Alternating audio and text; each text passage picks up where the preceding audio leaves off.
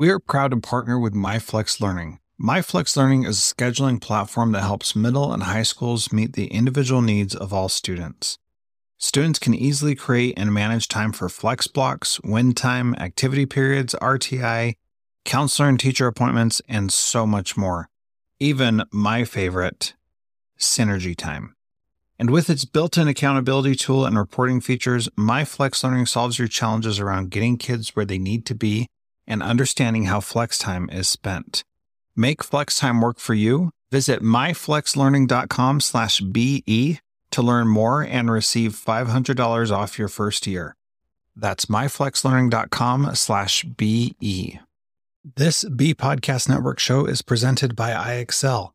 IXL's all inclusive online teaching and learning platform simplifies edtech needs and accelerates achievement in 95 of the top 100 U.S. school districts. IXL delivers personalized learning across a comprehensive pre K 12 curriculum, including math, language arts, science, and social studies, and helps you assess student performance through actionable, real time insights at every level of your school or district. This one solution performs work that typically requires dozens of tools.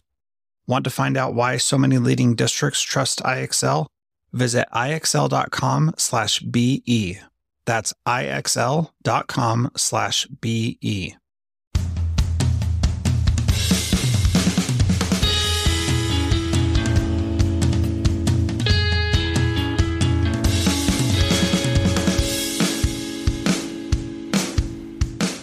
Welcome to Transformative Principal, where I help you stop putting out fires and start leading. I'm your host, Jethro Jones. You can follow me on Twitter at Jethro Jones.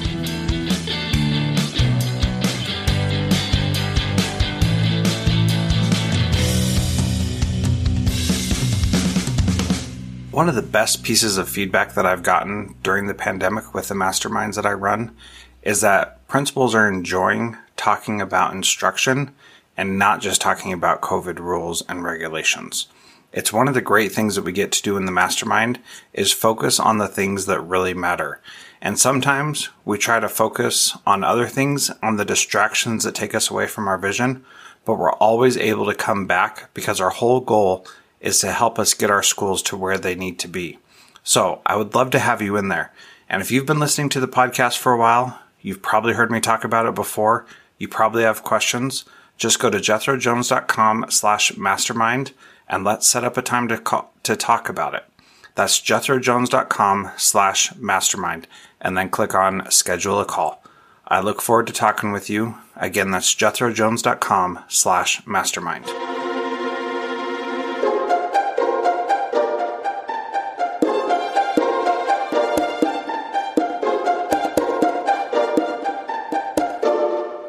Welcome to Transformative Principal. I'm excited to have on the podcast today Paul Marble. Uh, he has served his entire career as a teacher and administrator in three Massachusetts high schools, one of which is Sturgis, where we have talked about this before. Sturgis High School is where Eric Hieser was the executive director for a while, and he was on the podcast. He was um, episode 100 14 and 115.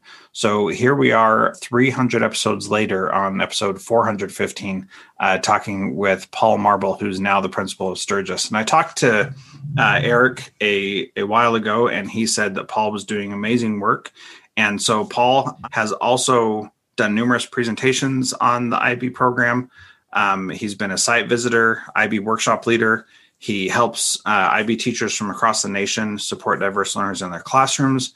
And he's also developed and led teacher workshops for the IB organization's Bridging the Equity Gap project. So, um, and I'm sure there's a ton more that you've done that we'll might get into today, Paul. But welcome to Transformative Principal.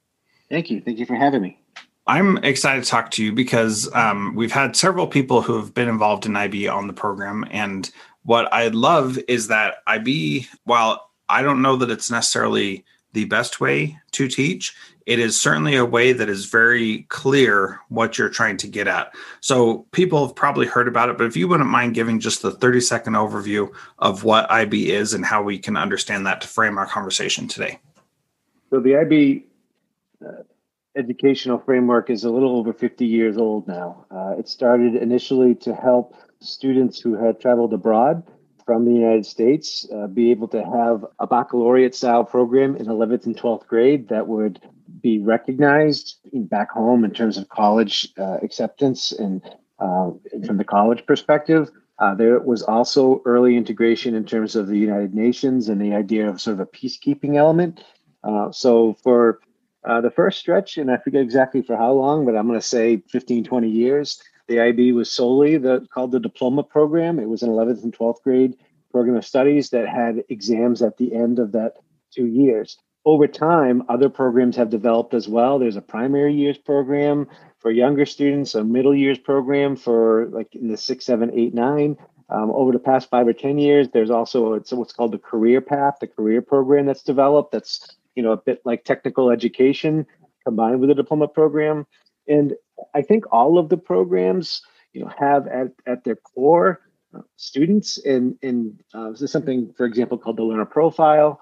It's things like knowledgeable, inquirer, caring, balanced. You know, I can say as a high school teacher at one point, administrator, you know, those, those types of qualities aren't necessarily something that are often explicitly talked about and nurtured, particularly as you get into the 11th and 12th grade. You know, often rigor equates with you know stuff and um, grades and such. And the ib really has a nice balance of uh, the head and the heart uh, and they really help to develop a, lot of inquiry skills. And they set the stage for students to become self-directed learners in a much more explicit and embedded way. And also it's quite cross-curricular even at the high school level which is also unusual. Typically in my experience schools in 11th and 12th grade students can often kind of end up going to different corners of the school to have their experience uh, and stay within those corners of the school. I call it pre-majoring. Uh, you know, I'm a I'm an English person, so I'm going to be in that area. Um, the IB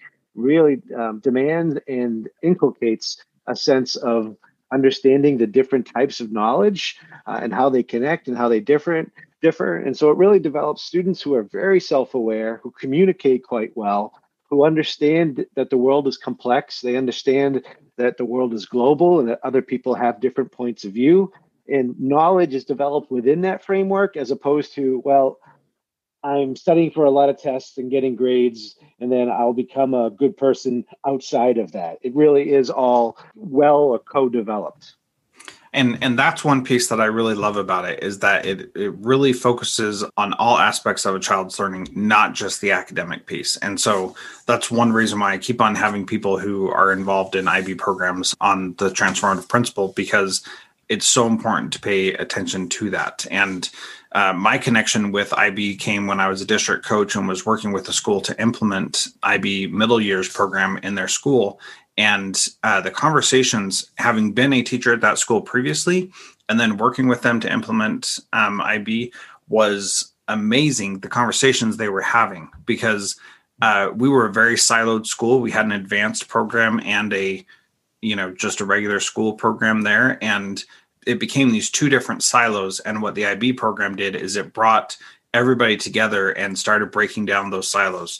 And you know that is so important because we don't need more division in our lives. We need more connection. So i want to trans transition into talking about how you've handled the the pandemic and what you've done at the school things that became more important over time and things that became less important.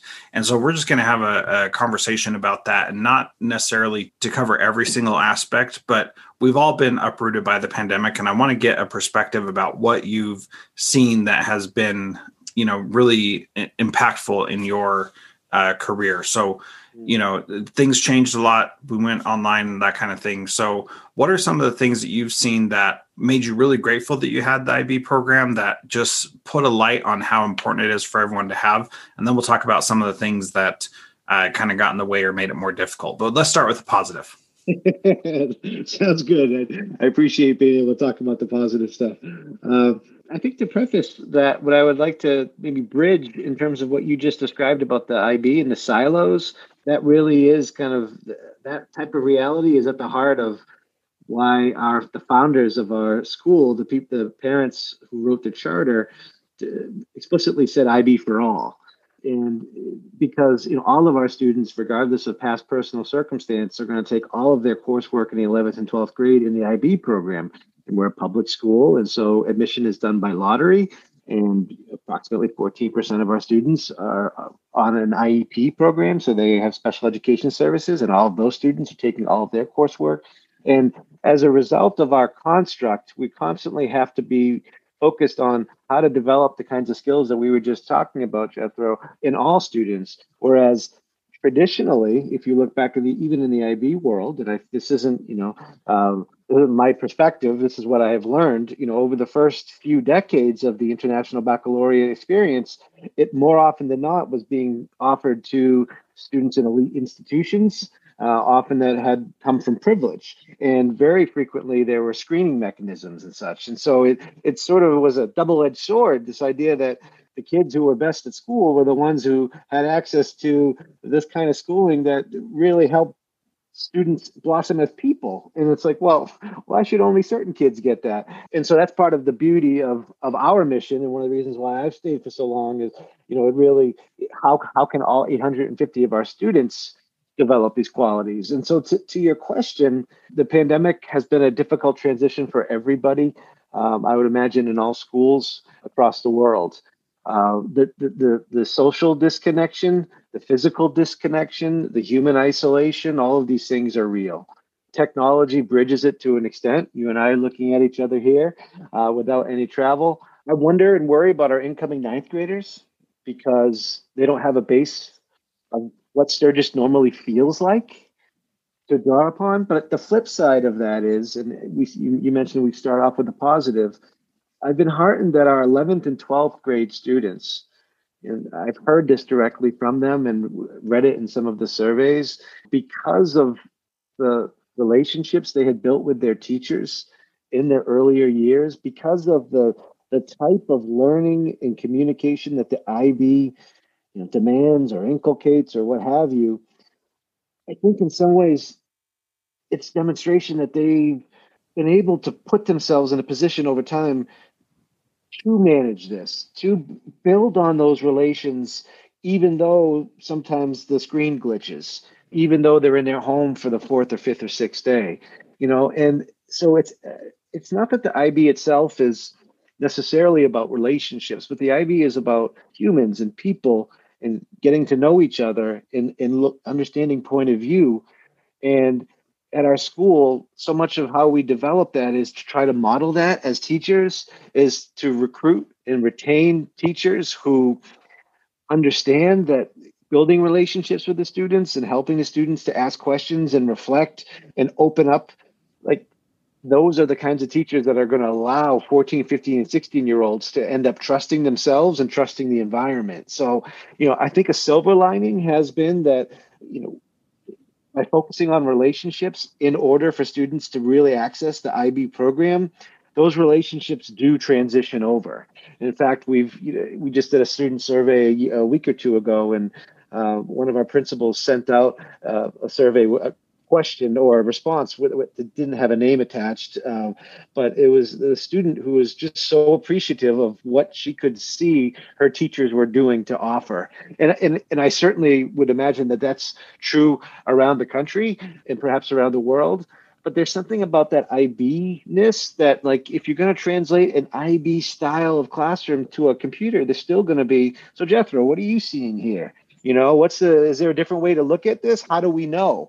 Like that that richness that authenticity that like not just the guiding questions at the back of the chapter that maybe you and i experienced uh, back in the, you know middle school and high school the fact that the ib is not the guiding questions at the end but it's a matter of making connections with the people who you do see i do think that translates. Now maybe to pivot to the negative uh, that's also very challenging in this realm you know? And so i think uh, you know in some ways because IB teachers have that higher calling they feel to really make these deep connections and to build a sense of community and to have a lot of rich communication and dialogue and a lot of inquiry, everything is a thousand percent harder. I, I, I think people, you know, miss what isn't there. But I think to answer your question about the IB transitioning, I think because the IB is about meaningful humanistic elements to begin with, then we can by continuing to tend to that, still keep the IB alive. And I'll quote myself, you know, when I was talking to faculty at the beginning of the year, you know, I had said we, we can't give kids the Sturgis that they wanted or we want, but we can give them the one that they need right now. And I think that there is a need for the IB and not to make things political because that isn't my intent, but after the, the Sedition Act on the Capitol, that was one of the things that I wrote to our community that if you look at the IB's values about a better world, about understanding where others come from, um, you know, about the learner profile qualities, every day now we're seeing all the more reason why an IB education is needed because our kids need to improve the world. Yeah, absolutely. There's there's a lot in there that I could um, dissect and talk more about. I want I want to speak to that last issue though because I think that really sums up what I think you and I as educators are trying to do, which is we want kids to be able to engage in conversation with people who believe differently than them, so that it's not about us versus them, but it's about a conversation. And all that I've seen over the last several years is continued polarization so that rather than seeing f- people for who they are and seeing their values and ideas for something else it's all about lies and untruths and when really it's about perspective. And again not to be political but the frustrating thing to me is that especially with the election this or the transition this year you know people have been doing this fact checking for several years now and saying that this person is quote unquote lying and that is not always the case. It's not always that black and white.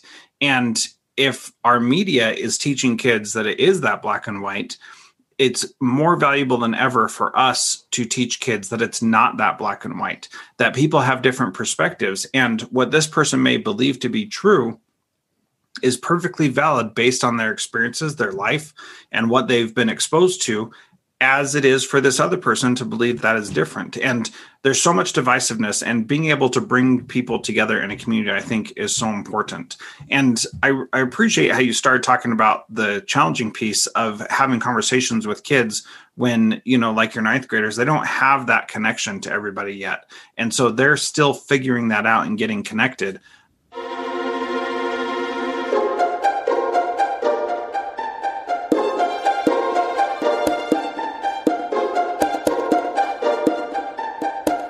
John Catt Educational supports high quality teaching and learning by providing publications that are research based, practical, and focused on the key topics proven essential in today's and tomorrow's schools. The latest John Catt publications include a book whose bold, transformative ideas amaze and infuriate people around the world, according to one reviewer, a title from global leaders in curriculum planning, practice, and retrieval, one book that says stop talking and start doing with regard to teacher well being, and much more. These books, used by educators of all roles across North America and worldwide, amplify fresh, engaging voices with practical strategies to create transformative change. Learn more in our show notes at jethrojones.com slash podcast.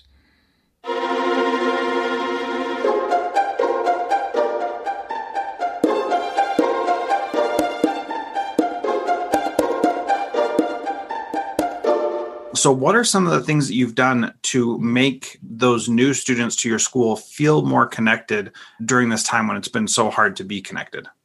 And then I'd like to actually kind of expand upon something that you just said uh, after that, if you don't mind. Um, so that's been the probably the, the the biggest challenge for us this year uh, particularly because uh, we're a regional school. So we have students that come, I, I, think we're the largest geographical regional school in the state of Massachusetts. So kids come to us from across 800 square miles.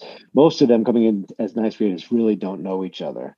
Um, so we did uh, devote some early programming days. Um, allocated time that would ordinarily have been school days to try to do some um, some ninth grade tending to uh, in smaller groups, giving an overview of you know culture, go giving an overview of athletics, giving an overview of how to get involved. And you know the IB has something called creativity, activity, and service. It really wants students to be involved in in a number of things, but not just in that sort of rat race, fill out your college application style, but in a really meaningful, balanced style. You know, we had a lot of our our school leaders speak directly to uh, our ninth graders to try to help them get uh, an impression of you know how inclusive we are as a community. Uh, another piece that we have been working on is just recently been uh, developing and implementing a, a, mentoring program where we're going to be matching some of our uh, older students, 11th and 12th grade, with ninth graders in particular. And that was an interesting venture, Jethro, because it, was one. It wasn't just a school or administration, you know, desire or thought. We had uh, older students who wanted to develop that. We had parents who were looking for that, and so that was a real cultural want and need in particular because we often in a normal year we usually have multi-grade level advisories 9 10 11 and 12 because we want to do that cultural transmission. So some of it is programmatic like we just mentioned um, and then a lot of it was you know we spent time norming as a faculty coming into this year about what were going to be our focus points this year because that was over that's overwhelming. When you think about you know the ib curriculum and how many components there are. And as a former english teacher you know how much content there typically is and how many exams there often are of all different uh, types. And when you start to think of all the normal curricular demands that 12th and 11th graders have teachers couldn't do everything right? And they're really at that point we didn't know exactly what the ib was going to shave off. Um, and so we had to try to give people some guiding principles. And some of that was look go back to the ib mission statement that's way more important than the exams. You know go back to some of the aims of the program. That's way more important than the exams. So we really like we we have taken off mid-year exams in general. Uh, we may do that for our final exams as well. Teachers have been you know uh, able to create assessments that, that, they think work and are appropriate that are connected to the ib uh, but we're not going to sweat ourselves with the stuff. You know we want to help teachers focus on the relationships focus on um, the state of the world, focus on uh, a lot of what the kids are experiencing in terms of seeing play out in front of them, in terms of social justice. So, a lot of these elements, I think, by our teachers focusing on students and those inner qualities of the IB, my hope is this is a little bit more indirect, Jethro, but my hope is that that helps the ninth graders too, by comparison with what it would feel like if they were just sort of having, you know, uh, algebra lesson one, algebra lesson two, algebra lesson three. But I, I kind of wanted to say uh, uh, something, if you don't mind, going back to what you had just said about you know misinformation or um, sort of media slicing of the, the, the world and truth. I, I, again think that our, our IB students are better off than I am as a, non-IB student, or, or, that you know their parents might be in some ways. All, all respect offered, because the IB program has a couple of key questions, and kids don't really learn, you know, to answer, you know, what questions. They learn to answer by what means questions, and then to your point, they they learn to answer to what extent questions. And so maybe in the middle years program, I don't know it as well, but I can tell you that our ninth grade students from the first day they're in all of their classes, they're learning to think and to listen and to navigate questions of how and to what extent. And th- those are not questions that, uh, you know, even in the um, the news programs that might have three or four panelists, a question might be asked, and chances are that question is not a how and to what extent. And usually the questions aren't being, or the answers aren't being discussed or navigated in terms of to what extent. It's all, to your point, very polarized. So I don't worry so much about our IB kids in terms of fending for themselves, in terms of the misinformation. In history, they learn what are the origins, what is the purpose, what are the values, and what are the limitations of any source that they see. And that's a that's an IB construct. And so when students are learning that, you know, they're always going to ask, what extent is this true? How do I know it? It's not a a skeptical in the sense of like I don't believe in anything kind of thing. Oh yeah, what is it? It's a skeptical in terms of what, what an enlightened mind would want to be. Oh, this is interesting. Where did this come from? So I think that that, that gives me a little bit of uh, uh, you know a smile and a heart in the middle of a pandemic when you know school is so different than it normally is. I think by offering students the, the best IB experience that, that we can in this realm, we're still promoting the things that are actually most essential in transition you know most fully to whatever they're going to do next. And it's less about okay how does the normal game of school translate or not translate to this digital realm? Yeah boy that was beautifully said paul. I really appreciate that. And and it really isn't about how do we get school to work in a digital environment. It's really about what can we do to prepare our kids for the future that none of us can predict. And what are the things that we need to understand and skills we need to have and I think a I would use the word critical instead of skeptical that a critical eye for what it is that you do with media when it comes to you. And so this is a, a piece that I I keep coming back to uh, again and again that it's the test about content knowledge isn't nearly as important as the test about how to react to information or how to digest information. Um, and those two questions, the by what means and to what extent, I think are really powerful also. Um, in closing, Paul, what is one thing that a principal can do this week to be a transformative principal like you? I reject the premise of the question, at least the last part of it. Um, you know, I don't know that I am, uh, and it's not false modesty. Um, you know, but I can say that you mentioned Eric Hieser, my predecessor, and he was a transformative person. And I know that part of what he always modeled for me was uh, a sincere appreciation to understand where people were coming from. He combined with he also said he would try for the win-win. He didn't feel that things always had to be binary and there had to be a sort of a winner and a loser in a situation and, and those two things stick with me. And i can say that I, while i honestly don't think i'm a transformational leader i think i'm, I'm constantly asking myself you know what's the difference between the transactional and the transformational in whatever dilemma that i'm experiencing at that moment you know? So i think you know in my role now i supervise two principals. And in some ways that's the most explicit coaching that i do. And i think for principals who are listening to this podcast to think about the people that they have the most active coaching role with and to remind themselves that they have a, a lot of power in terms of how open they are for listening how attuned they are to the the people that they're supervising you know their, their willingness to i think one thing i am good at is i'm willing to be you know uh, see things from different points of view and to admit when i'm wrong. And and i think i'm fairly humble. And i think those things all go a long way and so I, I used to think i used to worry a lot about you know having the right answer when i you know was thinking about potentially being a principal or replacing eric and I stopped worrying about that now. I, I just try and focus on listening to people and understanding where they're coming from and then my IB experience kicks in, and I'm you know I've become pretty good at logic and picking out logical fallacies and emotional language and all of that stuff. But most of the things that I encounter aren't imminent emergencies. Most people that I speak with don't need me to have a, a solution and an answer, at least not immediately.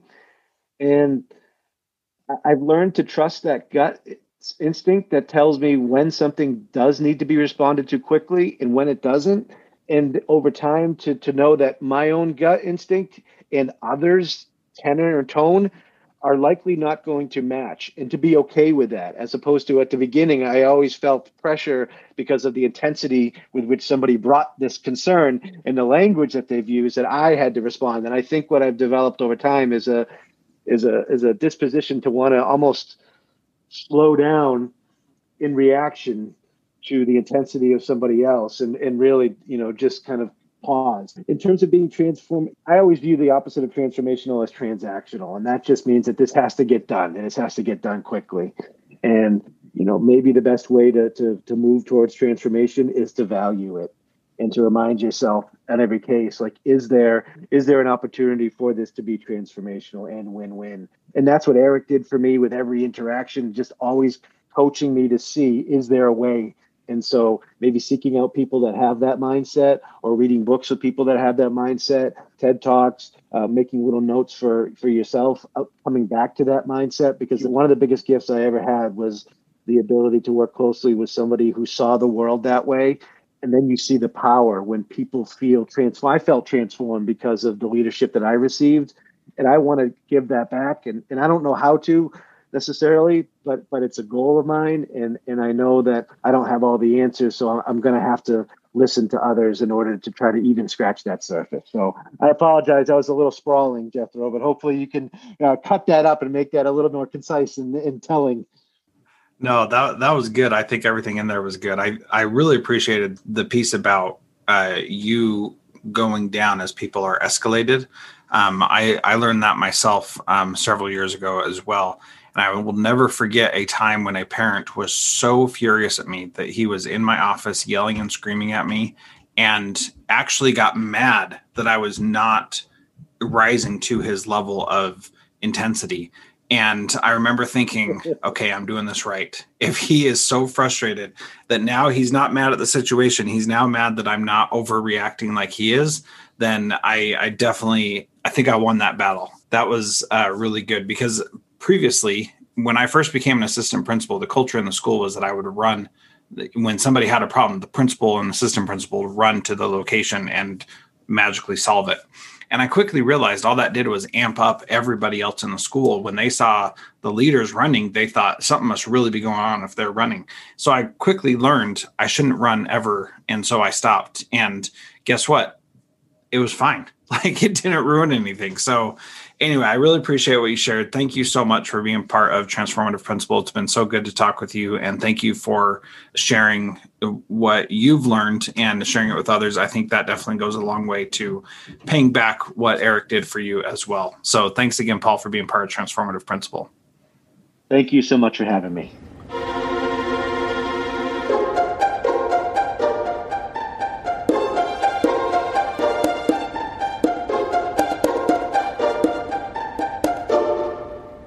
Hey, middle school principals, what if I told you that all your teachers had to do to teach your students really valuable social and emotional competencies was just press play?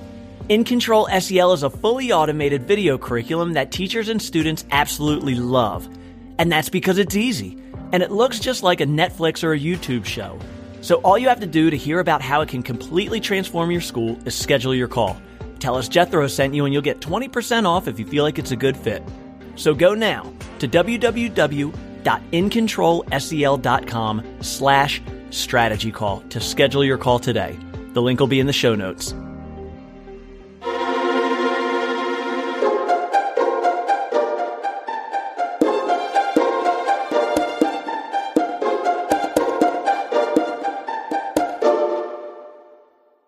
Do you want to simplify your school's technology, save teachers time, improve students' performance on state assessments?